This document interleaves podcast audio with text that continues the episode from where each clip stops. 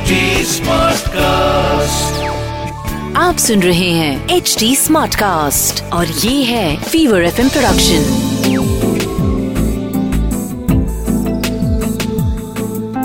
एक अधूरी कहानी।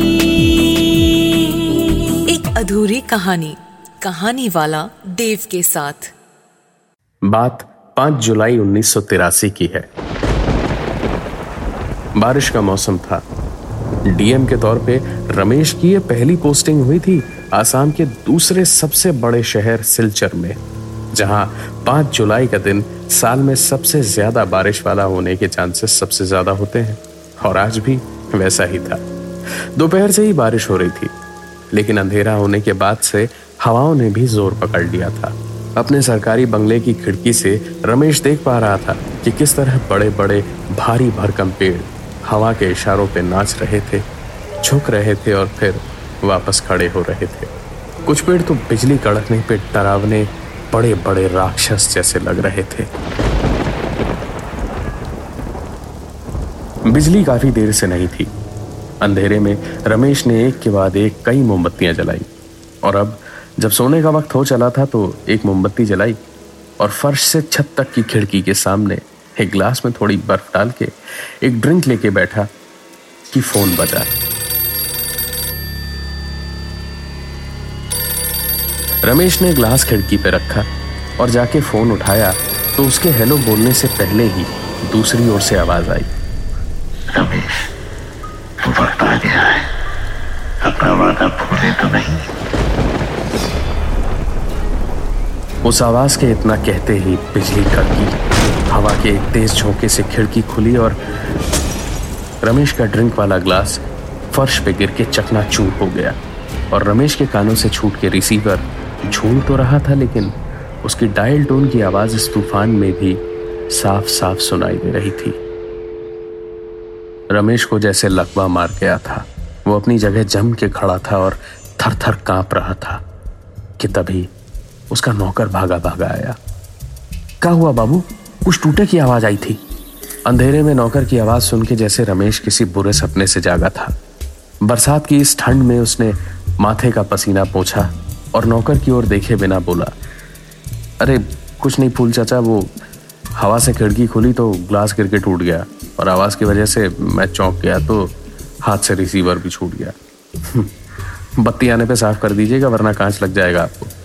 मैं सोने जा रहा हूँ और एक काम कीजिएगा ना रिसीवर थोड़ा रख दीजिएगा। रमेश इतना कह के अपने कमरे की ओर दो कदम चला ही होगा कि वही फ़ोन वाली आवाज़ इस बार उसके कानों में गूंजी। नौकर का बड़ा ख्याल है रमेश लेकिन मुझसे किया अपना वादा तो याद है ना? रमेश एक झटके से खिड़की की ओर पलटा तो देखा ना वहाँ फूल चाचा थे और ना ही टूटा हुआ ग्लास।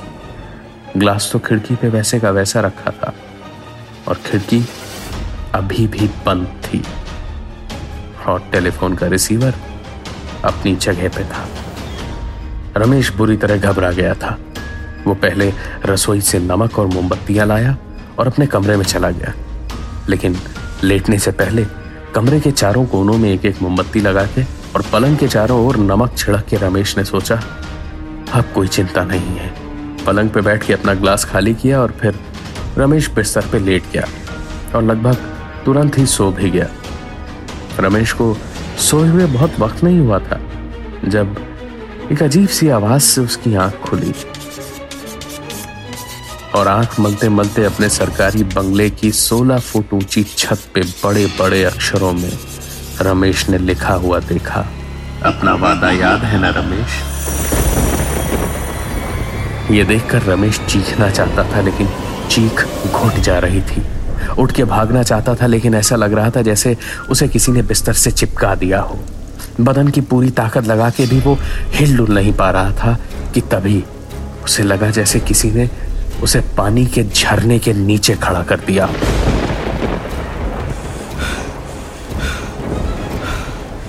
चटपटाते और हाफते हुए रमेश की नींद टूटी तो उसने आँख खोल के देखा सब बुरा सपना था। नज़र उठा के सबसे पहले छत को देखा तो वहाँ भी कुछ नहीं लिखा था। बुरे सपने से जागकर किसी की भी तरह रमेश को भी प्यास लगी। वो उठा और रसोई में पहुँचा। घड़े में से पानी निकालकर एक घूंट में ढेर सारा पानी पी गया और वापस जाके बरसात में खिड़की के पास खड़ा हो गया। सोचा सोने का फ़ायदा नहीं है। तीन बज रहे थे। कुछ देर में सवेरा हो जाएगा तो थोड़ा घूम के आएगा। अब एक बार में इतना सारा पानी पी के खिड़की पे कितनी देर बैठता। बाथरूम जाने को उठना ही पड़ा। रमेश नींद भरी आँखों से उठकर बाथरूम की ओर गया।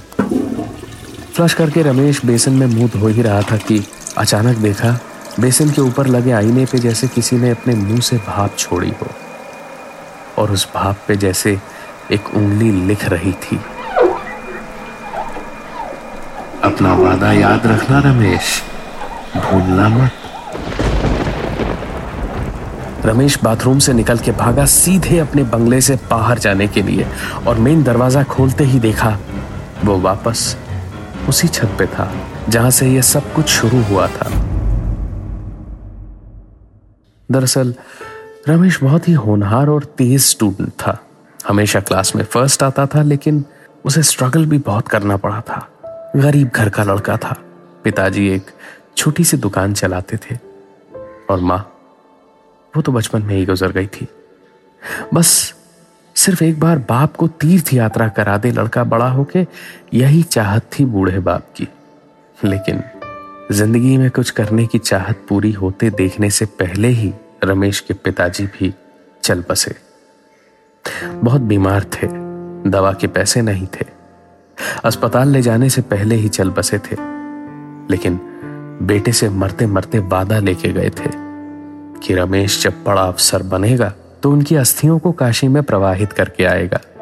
ये उसी वादे की याद दिलाई जा रही थी रमेश को। रमेश ने मन ही मन अपने पिताजी को याद करके एक वादा और किया कि अगले महीने की पहली तारीख को वो ये काम कर देगा। और उसने सचमुच अपना वादा पूरा किया। लेकिन फिर भी उसे नींद में कभी कभी अजीब अजीब आवाज़ें आज भी सुनाई देती हैं।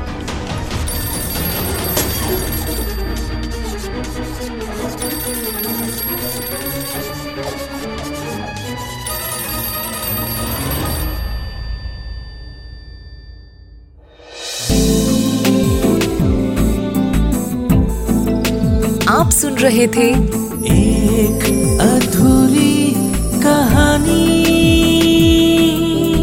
कहानी वाला देव के साथ प्रेजेंटेड बाय फीवर नेटवर्क